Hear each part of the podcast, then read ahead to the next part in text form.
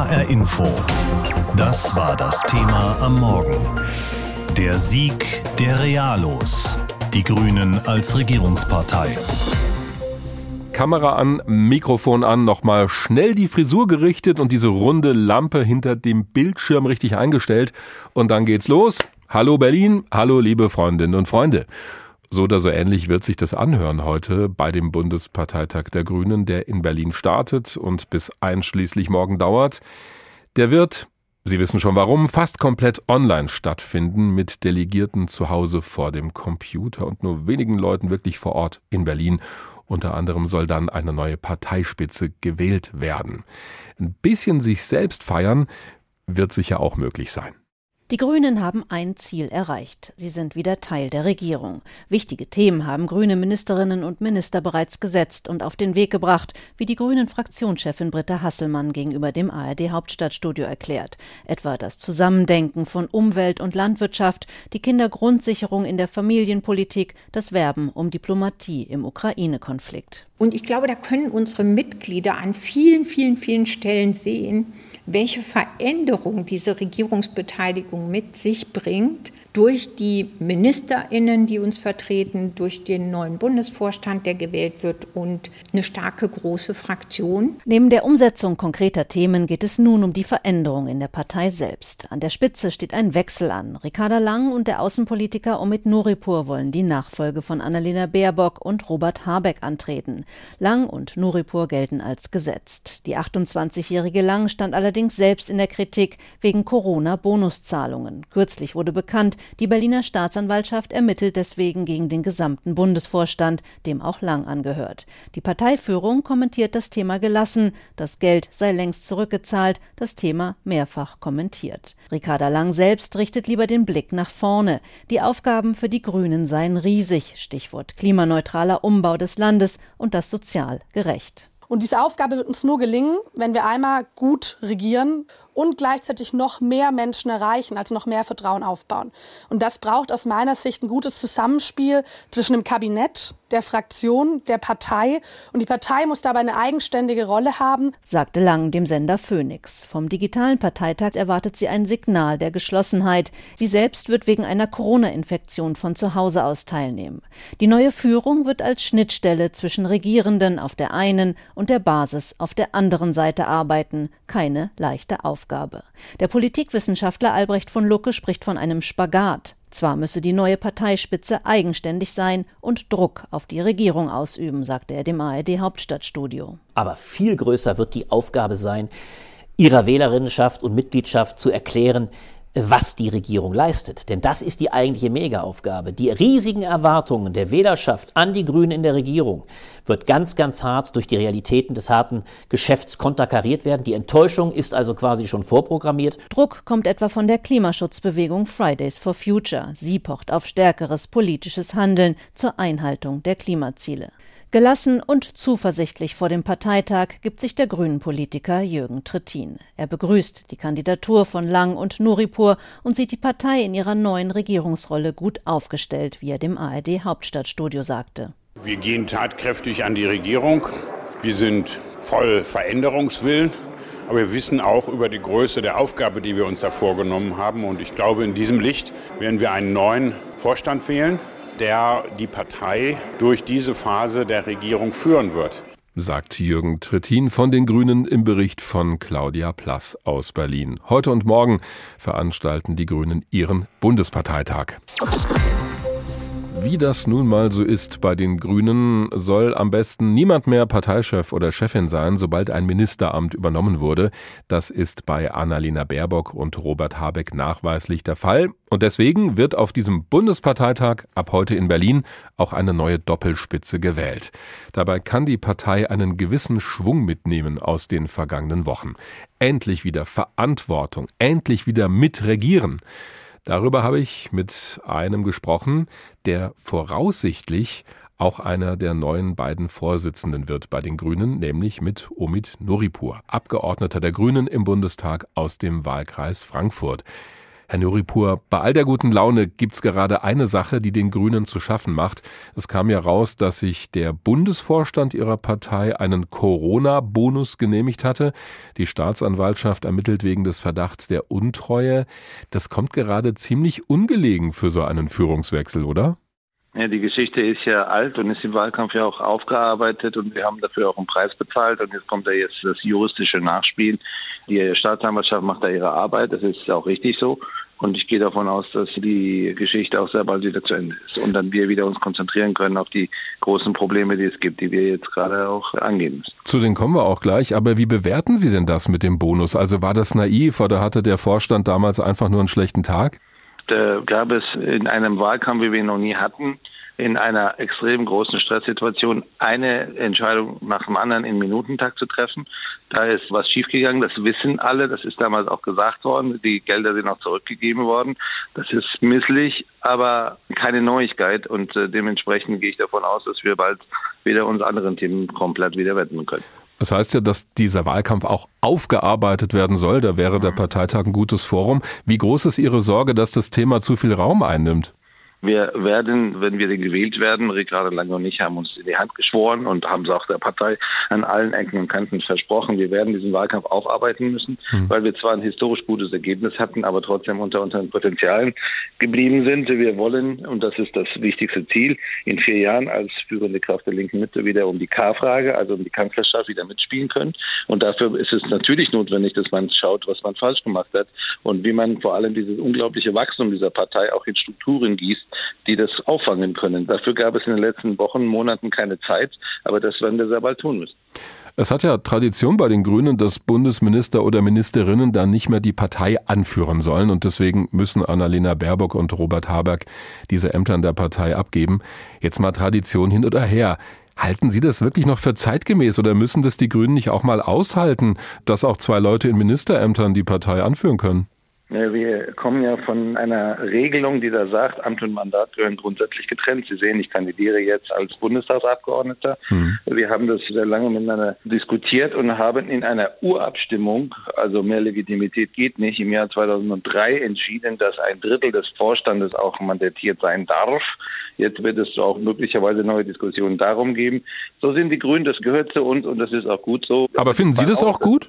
Die Regelung, wie sie jetzt ist, ist aus meiner Sicht absolut ausreichend. Es ist nicht entscheidend, wie, wo, was, wer sitzt, sondern dass wir gut miteinander arbeiten und das werden wir anstreben.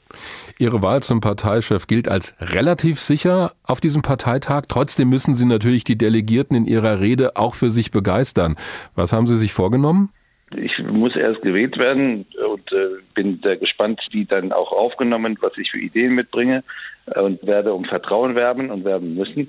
Aber am Ende des Tages ist ja entscheidend, dass wir in die Breite der Gesellschaft auch tatsächlich wieder so begeistern, wie wir es vor einem halben Jahr noch gemacht haben. Und das ist nicht eine Aufgabe von einzelnen Leuten, sondern des Teams. Dafür haben wir großartige Regierungsmitglieder. Ja, aber Sie müssen sich ja irgendwie bewerben. Also Sie können doch nicht sagen, ja, hallo, wählt mich, das war's. Nein, ich werde mich hinstellen und sagen, hallo, wählt mich und werde zehn Minuten Zeit haben zu begründen, warum. Mhm. Und äh, dann gucken wir mal. ich dachte, da kommt jetzt vielleicht irgend so ein Schlagwort von Ihnen.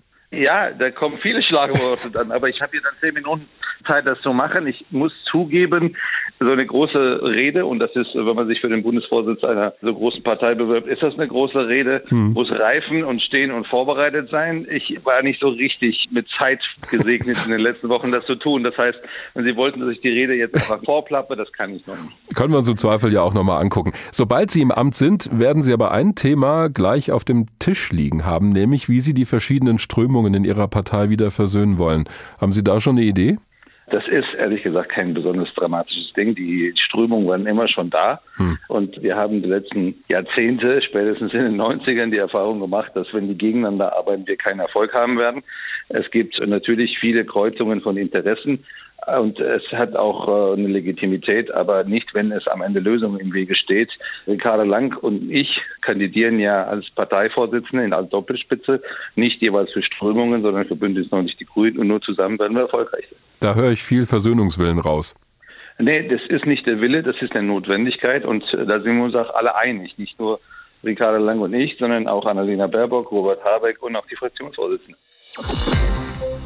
Die Grünen stehen durchaus im Verdacht, auch jungen Leuten eine Chance zu geben, so richtig Politik zu machen. Genau deswegen ist die Partei für viele junge Menschen auch so attraktiv. Wenn's gut läuft, müssen die nicht ewige Warteschleifen drehen, bis sie selbst mal Verantwortung übernehmen, sondern sie werden einfach in hohe Ämter gewählt. So könnte es nun auch Ricarda Lang gehen. Die ist 28 Jahre alt, gehört bislang dem Bundesvorstand der Grünen an. Sie hat aber gute Chancen, auf dem Parteitag heute und morgen in Berlin zur neuen Parteichefin gewählt zu werden. Wahrscheinlich an der Seite von Omid Nuripur aus Hessen. Die bisherige Führungsspitze aus Annalena Baerbock und Robert Habeck muss ja abtreten, denn die beiden haben Ministerämter übernommen in der Bundesregierung. Und da ist es nun mal so bei den Grünen, dass dann ein Führungswechsel in der Partei ansteht. Jetzt hat sich Ricarda Lang ausgerechnet vor diesem Parteitag mit Corona angesteckt. Sie wird deswegen von zu Hause aus zugeschaltet aus der Quarantäne. Unsere Hauptstadtkorrespondentin Angela Tesch stellt uns die wahrscheinlich neue Parteichefin vor. Wenn Ricarda Lang bei der Grünen Jugend aufschlägt, wird sie noch immer mit Applaus empfangen. Ricarda kennt ihr vielleicht auch noch, die war mal unsere Bundessprecherin. Ähm, genau vor vor gar nicht allzu langer Zeit. Seit zwei Jahren ist die inzwischen 28-jährige stellvertretende Bundesvorsitzende und frauenpolitische Sprecherin von Bündnis 90 Die Grünen. Sie hat den Koalitionsvertrag mitverhandelt und ist besonders stolz auf die grüne Handschrift bei den zivilrechtlichen und gesellschaftspolitischen Themen. Da sind wir bei 219a gut zusammengekommen. Bei der Frage von queeren und Familienrecht, das war, ist der Wahnsinn, was wir da schaffen. Das ist wirklich eine kleine Revolution. Dass sie als Partei Linke das ausgerechnet mit Christian Lindner verhandelt hat, die FDP war nicht gerade der Wunschkandidat für eine Koalition, nimmt Lang inzwischen mit Humor. Manche Feindbilder muss man auch aufgeben und die Atmosphäre war sehr viel besser als gedacht hätte. Inhaltlich war es trotzdem krass an vielen Stellen. Ihr Koalitionshighlight ist die Kindergrundsicherung. Sozial- und Frauenpolitik sind ihre Schwerpunkte bei der Arbeit in der Partei und seit kurzem auch im Bundestag. Lang wuchs als Tochter einer alleinerziehenden Sozialarbeiterin auf. Das Leben solcher Frauen und Familien zu verbessern, sei für sie Antrieb gewesen, in die Politik zu gehen, sagt Lang in einem Interview bei Phoenix. Ein Studium der Rechtswissenschaften in Heidelberg und Berlin hat sie nicht abgeschlossen. Ricarda Lang sagt über sich selbst, sie sei klar in ihren Ansichten, sie könne aber auch Brücken bauen. Das wird sie brauchen, wenn die Grünen als Regierungspartei weiterhin eine eigenständige Rolle spielen wollen ich würde mal so sagen, allen ein Angebot machen, aber nicht allen gefallen müssen. Sollte sie gewählt werden, muss sie sich erst einmal mit dem zweiten Bewerber für die Doppelspitze, mit dem Außen- und Migrationspolitiker Omid Noripur zusammenraufen. Auch Ricarda Lang dürfte den Anspruch haben, so wie Annalena Baerbock vor vier Jahren, nicht die Frau an der Seite des Parteivorsitzenden zu sein. Wortkarg wird die sonst so lebhaft argumentierende Kandidatin in diesen Tagen nur bei einem Thema, bei den Corona-Bonuszahlungen, die sie als grünes Vorstandsmitglied mit beschlossen hat, auch für sich selbst. Die Corona-Bonusse wurden von allen Vorstandsmitgliedern zurückgezahlt. Jetzt wird das Ganze noch mal von der Staatsanwaltschaft durchleuchtet. Ich gehe davon aus, dass der Sachverhalt sich dann bald geklärt hat. Auf Nachfrage bleibt sie bei dieser Formulierung. Kein Bedauern, aber auch keine Bedenken, dass die Partei Basis ihr bei der Vorsitzendenwahl einen Denkzettel verpassen könnte. Lange haben die Grünen im Bund darauf hingearbeitet. Nun hat es geklappt. Sie sind Teil der Regierung. Das ändert vieles. Unter anderem sind ihre bisherigen Parteivorsitzenden jetzt Minister im Bundeskabinett. Annalena Baerbock als Außenministerin, Robert Habeck für Wirtschaft und Klima. Und weil die Grünen an ihrer Tradition festhalten, Ministeramt und Parteiamt zu trennen, heißt das auch, neue Parteichefs müssen hier. Genau das steht an ab heute auf einem digitalen Parteitag, der bei den Grünen ja immer Bundesdelegiertenkonferenz heißt. Und über die wollen wir sprechen mit Julia Reuschenbach. Sie ist Politikwissenschaftlerin Wissenschaftlerin an der Uni Bonn. Frau Reuschenbach, der Start in die Regierungsarbeit verlief für die Grünen ja recht geschmeidig. Vorige Woche dann aber Berichte über Bonuszahlungen, so eine Art Corona-Hilfe an den kompletten Bundesvorstand der Partei. Die Staatsanwaltschaft ermittelt wegen des Anfangsverdachts auf Untreue. Überschattet das jetzt alles, also auch diesen Parteitag?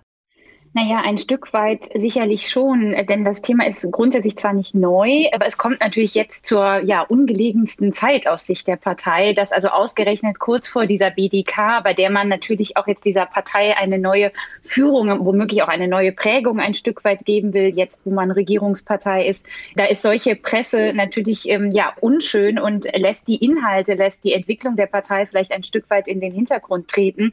Und man hat sich aus Sicht der Grünen ja versucht, davon ja bestmöglich zu distanzieren. Man hat das tatsächlich ein Stück weit klein geredet, gesagt, ja, das ist längst zurückgezahlt, das wird sich klären, aber natürlich bleibt erstmal diese Information haften und das beeinträchtigt auf jeden Fall die Wahrnehmung dieser BDK jetzt am Wochenende. Nun soll dieses Wochenende ja eine neue Doppelspitze gewählt werden. Das wird wohl auf Ricarda Lang hinauslaufen, früher Chefin der Grünen Jugend, und auf Omid Nuripur. Er ist in der Partei für Außenpolitik zuständig. Sollten die beiden sich durchsetzen, vor welchen Herausforderungen stehen die? Ja, die größte Herausforderung ist sicherlich die Tatsache, dass die Partei jetzt als Regierungspartei eine Machtverteilung erleben wird, wie sie bis dato nicht da war. Man wird natürlich jetzt eine starke Machtkonzentration, ein Machtzentrum haben in den grün geführten Ministerien einerseits. Dann wird natürlich auch die Fraktion im Deutschen Bundestag, die ja stark gewachsen ist, ein starkes Mitspracherecht politischen Fragen einfordern. Und dann gibt es die Partei selbst. Und das auszutarieren und dabei die Parteibasis, die ja stark gewachsen ist mit enorm großen Mitgliederzuwachsen in den vergangenen Jahren, die dabei mitzunehmen und diese drei Zentren auszutarieren, auszubalancieren, will ich fast sagen, das ist sicherlich die eine große Herausforderung. Und die zweite sehe ich vor allen Dingen darin, dass man ja bei der Bundestagswahl im vergangenen Jahr zwar ein äh, erfolgreiches Ergebnis erzielt hat, aber doch zugleich hinter den eigenen Erwartungen weit zurückgeblieben ist. Und natürlich wird es auch um die Frage gehen, was lernt die Partei aus diesem Wahlkampf? Wahlkampf, vor allem mit der Idee, dass man womöglich auch in vier Jahren wieder mit einem Kanzlerkandidaten oder einer Kandidatin ins Rennen gehen will. Also Aufarbeitung des Wahlkampfes und damit natürlich auch Professionalisierung, Verbesserung der Parteistrukturen. Wenn wir noch mal bei Ihrem ersten Punkt bleiben, wie kann man auf der einen Seite die Parteibasis integrieren und deren unterschiedliche Strömungen und auf der anderen Seite mit den Akteuren der Partei in der Bundesregierung zusammenhalten? Also was die Ampel zustande bringt, das dürfte einem Fundi grundsätzlich zu wenig sein. Sie beschreiben das Problem sehr treffend und ähm, die Patentlösung habe ich dafür natürlich auch nicht. Aber mhm. grundsätzlich ist es so, die Grünen sind ja eine sehr programmfreudige und diskussionsfreudige Partei und mit der großen Zahl der gewachsenen Mitglieder jetzt wird es natürlich darum gehen, Beteiligungsformate zu schaffen, also die Basis mitzunehmen, einzubeziehen und im Regierungshandeln auch zu verdeutlichen, wo sind unverrückbare grüne Positionen, also wo nehmen wir auch die Stimme der Basis ernst und wahr und ordnen unsere unsere ja, Vorstellungen nicht womöglich allen Kompromissen in der Koalition unter. Und da haben wir ja schon bei der Verteilung der Kabinettsposten viel Unmut gesehen. Wir sehen auch jetzt insbesondere bei Fragen von Klimaschutz, der Energiewende, Entlastungsdebatten, dass das der Basis der Grünen nicht weit genug geht. Und da werden auch die Regierungshandelnden, also insbesondere etwa Robert Habeck in seiner Rolle als Wirtschafts- und Klimaminister, die Parteibasis im Blick behalten müssen, damit da keine Schere entsteht, die natürlich nicht nur eine Legislatur, sondern dann eben auch einen möglichen Wahlkampf in der Zukunft beeinträchtigen kann. HR Info. Das Thema. Wer es hört, hat mehr zu sagen.